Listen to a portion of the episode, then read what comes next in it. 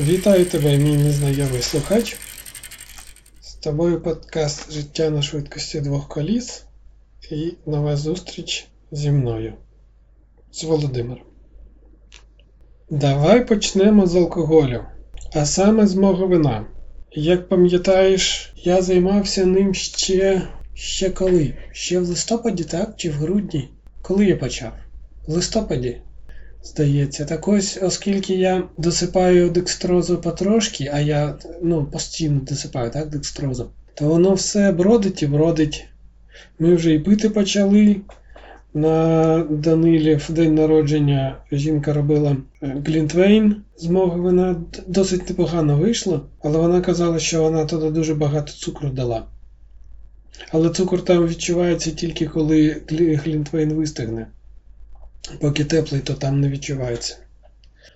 Нормальний смак цього вина, особливо в глінтвейні, дуже приємно. А якщо пити, зачерпнути там з бочки чи з бутля, то відчувається ще вуглекислий газ. Трохи пощіпує за язика.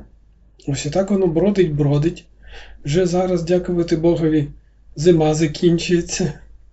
Остання декада лютого. А ще моє вино не готово. А ще ж після вина треба чачу ставити. Я переживаю. Зима в нас тепла. Переживаю, що між мих може там на балконі стоїть, а вже він давно скіс, чи зіпсувався, чи зацвів, і доведеться його викинути. Що не зможу я зробити своєї чачі. Сподіваюся, що зможу, але побоююсь, що не зможу. От, так от треба з вином вже закінчувати якимось чином. Закінчувати, розливати його по пляшках, по банках і рухатись далі. Бо так воно буде грати до, до нового врожаю. Коли ж я буду спиватись? Ось так, це одне. З цього ми почали. Давай переходимо далі. Мама моя пише книгу. Е, вона пише історію родини. Почала вона писати з історії батьків мого батька, свого чоловіка. А після цього планує, а після цього буде писати історію своїх батьків. Під цю книгу ми скануємо фотографії сімейних фотоальбомів, шукаємо, знаходимо родичів. Мама опитує родичів знайомих, хто там ще е, віку наших батьків, віку моїх батьків, так і хто може пам'ятати, як це було від моєї бабці дідуся і там наскільки можна згадати раніше, ось це все мама збирає. Я сканую фотографії. Поки що для вичітки вона це все набирає в Word, і фото ми теж вставляємо в Word, щоб побачити принаймні загальний об'єм і скомпонувати, які фото до якого тексту відноситься до якої ділянки тексту. І це такий, звичайно, цікавий захопливий процес, але е, дуже такий кропіткий і нудний процес, бо треба сидіти фоточки сканувати і потім вставляти. А як Word не призначений для верстки тексту, то коли мама просила поверстати текст із фото, щоб вона показала родичам, щоб вони вичитали і внесли свої правки і щось додали від себе, то це було, це було ще те завдання зі складнощами зверстати текст у Word. Книга ця, ну навряд чи, звичайно, не буде ніхто її видавати в друкарні, але для себе для братів, для того, щоб в моїх дітей залишилась історія, то хочеться мати таку книжку, в якій би в якій би декілька десятиліть, та що десятиліть? Вже понад сторіччя там описано. Так, так. Все, що мама пам'ятала з розповідей своєї свекрухи свекра. Так, така історія. Ще одна історія. Ти просив, щоб я розказав тобі, як я користувався е, топографічними картами, в які були внесені помилки складальником карт. Так? Ну ти знаєш, що в радянські часи картографія була картографія була під патронатом Міністерства оборони, тобто військові складали карти. І оскільки ніяких спутників не було тоді, карти складались тільки за або аерофотозйомка, або на місцевості треба було визначати вираховувати відстані кілометражі і стан поверхні. То це все складалось вручну, малювалось, і військові для того, щоб картами було важко користуватись потенційним шпіонам, щоб вони тут плутались, блукали на місцевості, не могли нормально картами користуватись, то під час складання карт е, спеціально на ці карти вносились помилки. І ось що ж це за помилки. Я на собі це відчув, коли їздив у велопохід брав з собою карту Рівненської області, а потім їхав далі в Житомирську область, і там далі в мене на карті вже не було видно. Тобто, вже я був в Житомирській області і на моїй карті та місцевість не була. Ось, але поки їхав по Рівненській області, то відчув на собі, коли їздив е, в Поліссі, там серед лісів, серед болів. Лісовими дорогами, і на карті позначені дороги позначені населені пункти. Звичайно, карта, інформація на карті трохи застаріла, бо їздив я 4 роки тому, а карти складались там, наприклад, 10 чи 15 чи 20 років тому. Але тим не менш, населені пункти ті ж самі і залишились на ті ж самих містах. Деякі дороги, звичайно, нові поз'являлись, але нові, але старі не позникали. І ось е, як я це як я зустрівся з цими помилками, це коли є ось там, я проїжджаю через якесь село, так, бачу його на карті, бачу його тут біля себе. І дивлюсь, дорога йде, якраз та дорога, по якій я їду, йде в тому напрямку, куди треба. По карті я орієнтовно визначаю від до наступного села. Це карту склав по манометру, по одометру собі засік які мають бути показники, там, наприклад, село через 12 кілометрів. Я дивлюсь по одометру, додаю 12 кілометрів і знаю, коли я маю приїхати до того наступного села. Це таке використання одометра на практиці. Ну і все. Сів, поїхав. Приїхав свої положення 20, 12 кілометрів, села немає. Їду далі, все ще немає. Їду, їду і приїжджаю ще кілометрів там, ну, наприклад. 4-5. Тобто, ну, це не можна просто пояснити, що я на карті, поки виміряв, то помилився, бо карта там в мене 2-кілометровка, тобто в одному сантиметрі 2 кілометри, але помилка в 4-5 кілометрів, ну розумієш, так? Якби там була помилка в 500 метрів, то можна припустити, що я щось наплутав. А в 4-5 кілометрів, то це однозначно на карті село намальовано не там, де воно знаходиться. І ось проїжджаю я свої положення 12 км, села ще немає. Приїжджаю далі, потрапляю в село, але це не те село, яке позначене на карті, а сусіднє село, і воно має знаходитись взагалі-то в лісі. Тобто збоку. Не тут, а на карті воно позначене збоку. А це село, в яке я направлявся, Воно нормально, на місцевості воно є, але далі знаходиться за цим селом. Тобто, ось так, трохи зміщуються населені пункти зі своїх місць в сусідні, спотворюються відстані. Якщо тут довше, то значить в іншому місці буде коротша відстань між населеними пунктами.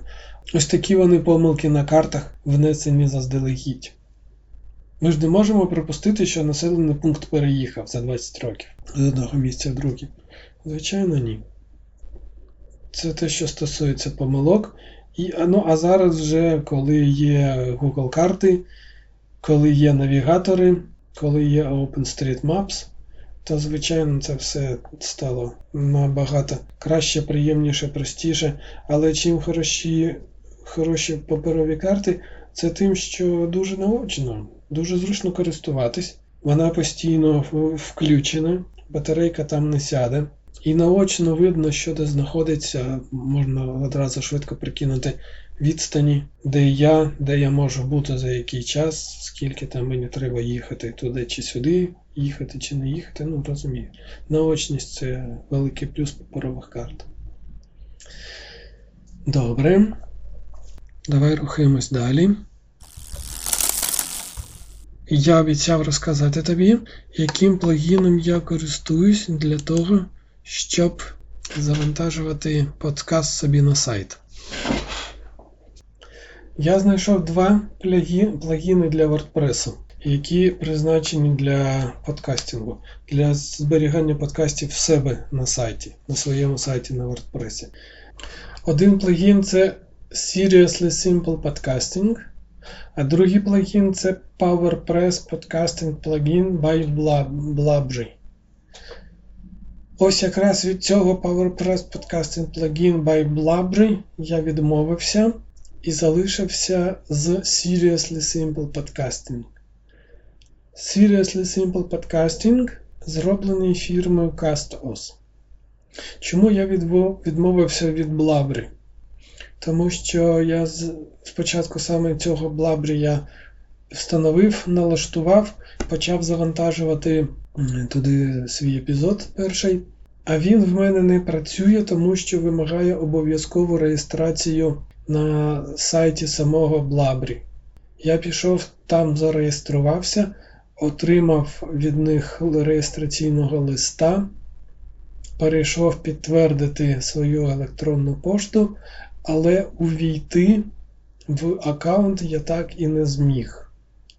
Невідомі, За невідомої мені причини я так в них на сайті і не зміг увійти безпосередньо свій аккаунт, тому цей PowerPress Podcasting плагін by Blabry я видалив і далі займався тільки Seriously Simple Podcasting.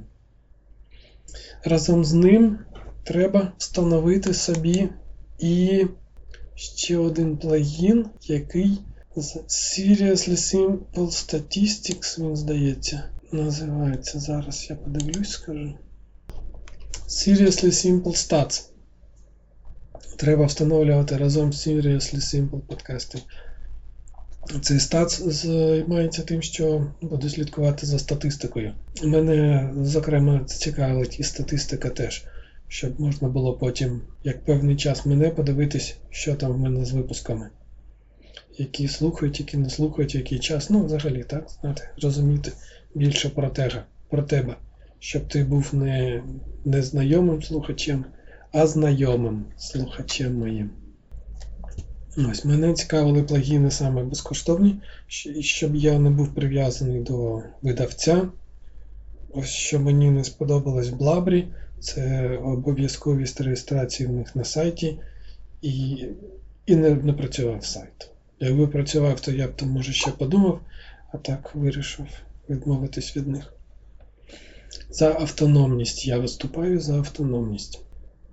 Ще розкажу тобі про свій досвід на фрилансі. так? Я розповідав тобі, що у нас були переговори. І буквально зараз, півгодини тому, я дізнався результат цих всіх переговорів, але спочатку розкажу, як відбувалось це воно взагалі. Ну, спочатку ми довго-довго протягом двох чи трьох тижнів обговорювали технічне завдання. Переписувались, коментували. Я розповідав тобі, що з 20 сторінок воно розрослось до 40 сторінок, здається, так. Після цього ми почали обговорювати, як ми будемо працювати. Після цього англієць прислав мені контракт. Контракт трудовий контракт, чи як це назвати, про співробітництво, оскільки він хоче, щоб розробник був одразу Chief Technical Officer, тобто технічним директором його стартапу, щоб е, людина, яка зараз розробляє цей проєкт, потім його супроваджувала.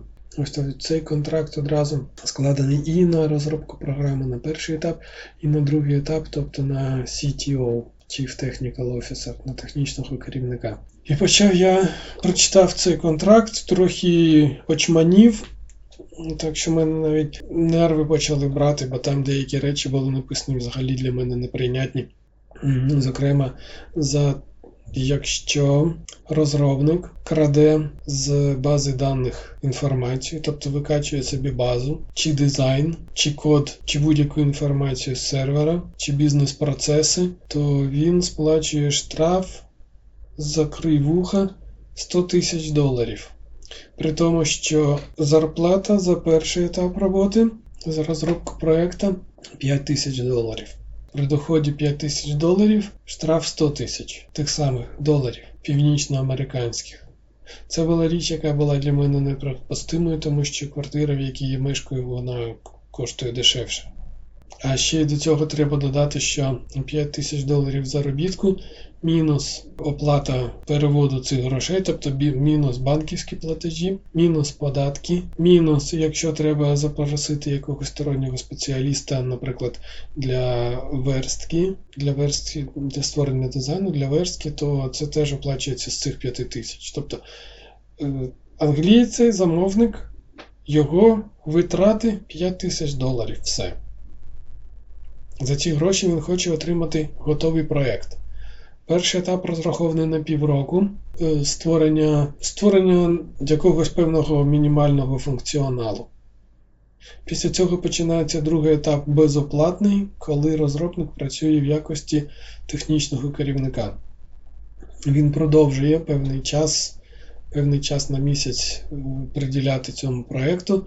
Можна брати сторонній проєкт для грошей, а цьому теж приділяти певний час, і там за визначений термін треба зробити повний функціонал цього проєкту. Ось тільки вже без грошей. Це один був пункт. Другий пункт був це перехід права володіння кодом. В контракті був прописаний перехід цього права володіння в момент створення коду. Це ж теж було неприпустимо для мене. Тому що право на код має переходити після оплати. Все ж таки. Як я створюю код тут в себе на комп'ютері, ну то я його написав. Це виходить, що навіть якщо я його ще не завантажив навіть на тестовий сервер чи на продакшн сервер, все одно він вже належить не мені, а тому клієнту. Ще він за код нічого не платив. Це трохи якось неправильно. Ну і ще там були в контракті деякі менш критичні речі, але теж важливі. Я почав коментувати цей контракт, і так кожен раз, як я брався за коментування контракту, це було важко для мене. Ще згадати ту табличку, так, що я розповідав тобі. Табличку, де треба було свою роботу на найближчі півроку, а то і більше розрахувати з точністю до години. Ну там від і до, так? що ця робота займає від 4 до 5 годин. Ось на півроку наперед.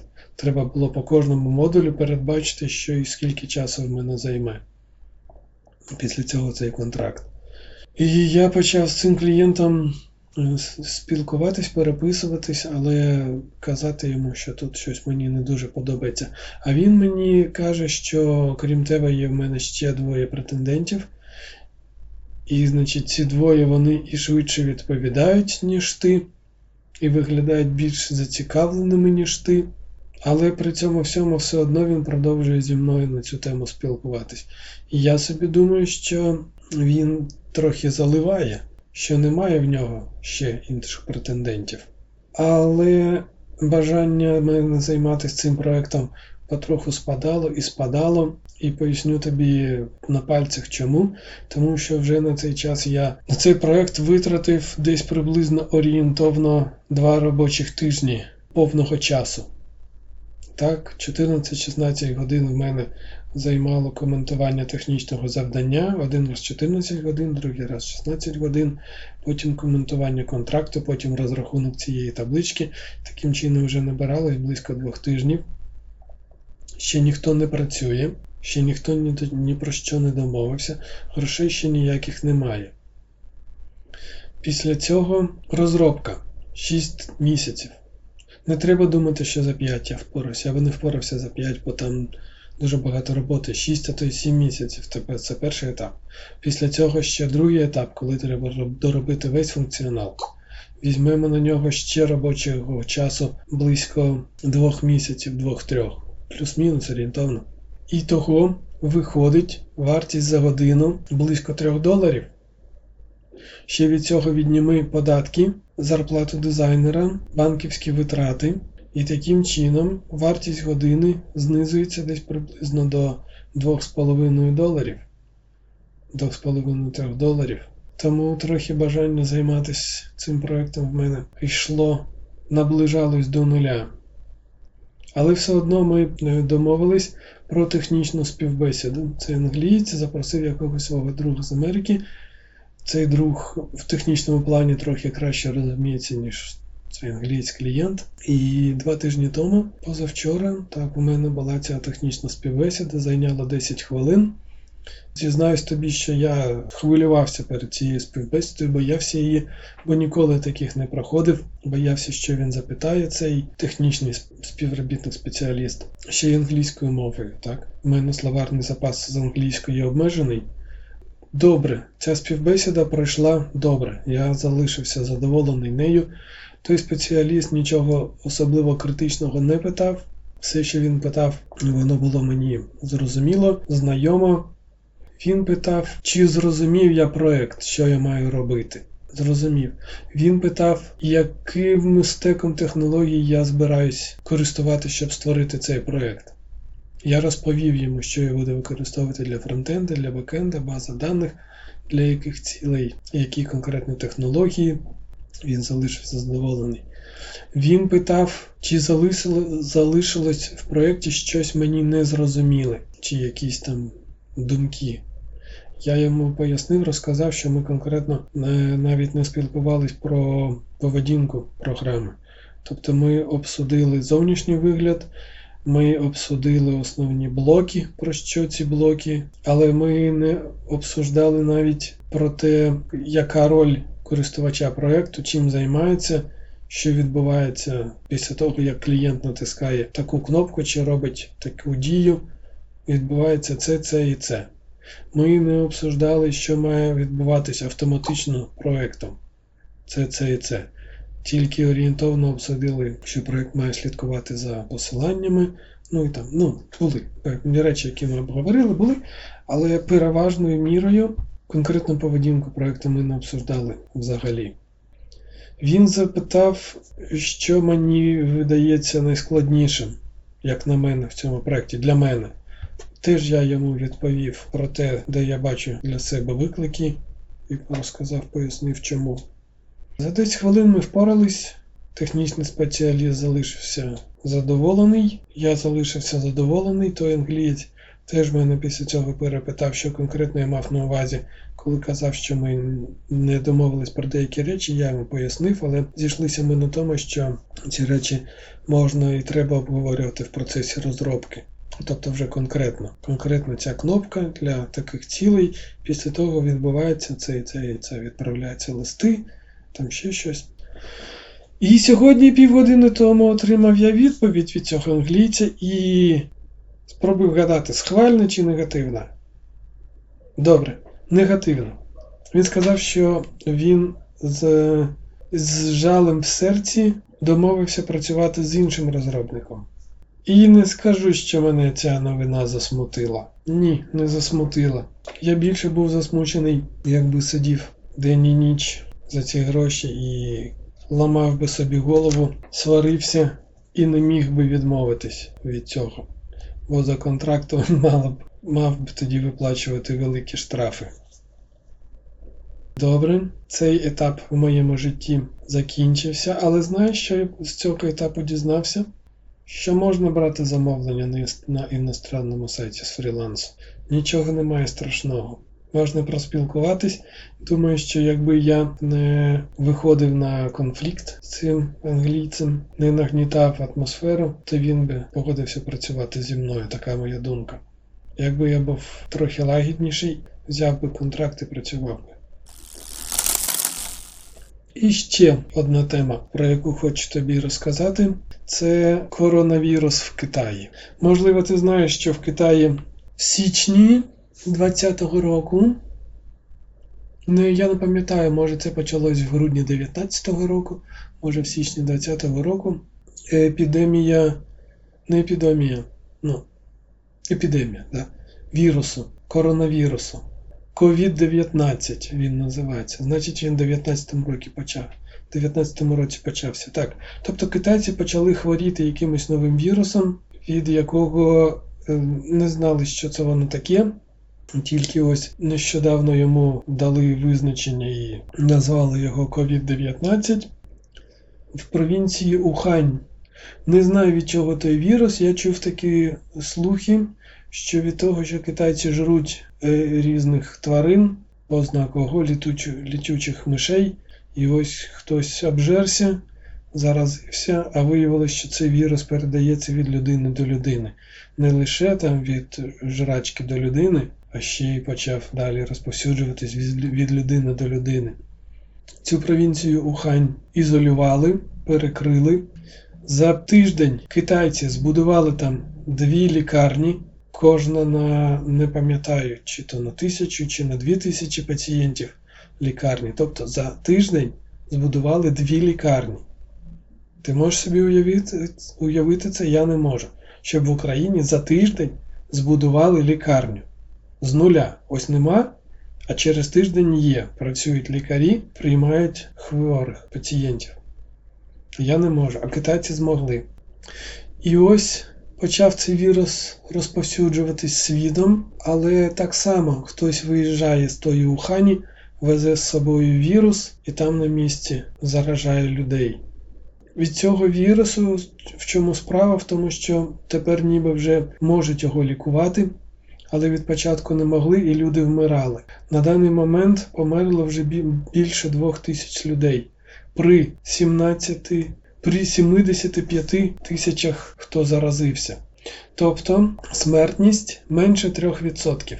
Видуження в межах 24%. 24% від заражених видужили.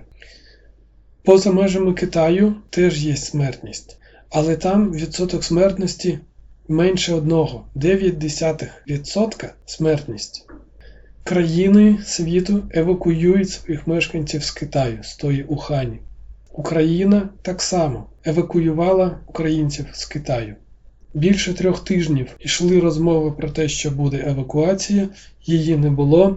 Були тут незадоволені тим, що так довго відбувається евакуація. Нарешті, вчора літак забрав українців з Ухані, прилетів в Україну.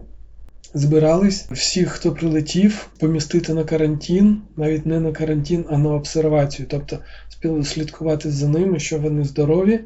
Два тижні цієї обсервації. Збирались їх поселити десь в якийсь санаторій біля Львова. Львів'яни відмовились, перегородили дорогу, наклали шин, запалили, щоб сюди цих потенційних хворих не везли. Добре, не повезли.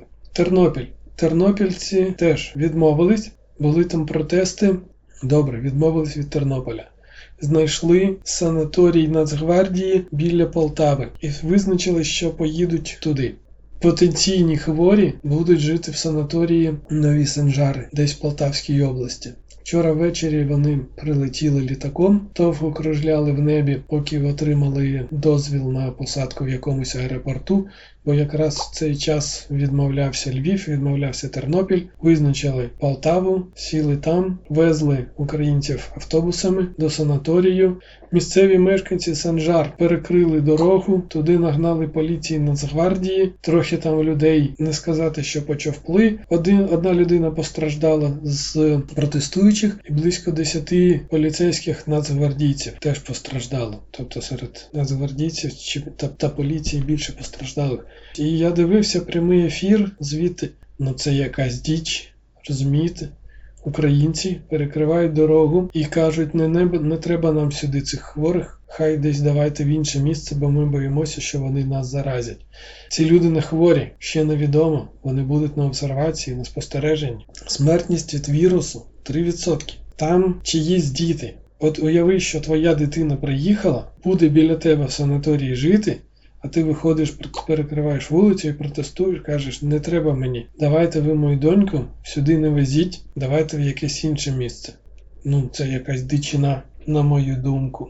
Частково я бачаю проблему в тому, що керівництво нашої країни, президент, міністр охорони здоров'я за три тижні не спромоглися вивести українців звідти, пояснити решті українців, що це за вірус такий, чи є в цьому небезпека що ті люди поки що здорові, вони навіть без ознак хвороби, і що це наші люди, наші, наші родичі, родичі, брати, сестри, доньки, сини. Ось така була вчора неприємний прямий ефір. Я дивився ввечері, темно вже було майже ніч. А сьогодні в новинах читаю, що ці протести по всіх новинах у світі висвітлюються від Австралії до Америки. Всі знають, що в Україні українці не потрібні. І так, така це сумна новина, що українці не потрібні. Не потрібні українці. Добре, і давай закінчимо на приємній ноті на погоді. В день вже близько 7-10 градусів тепла буває.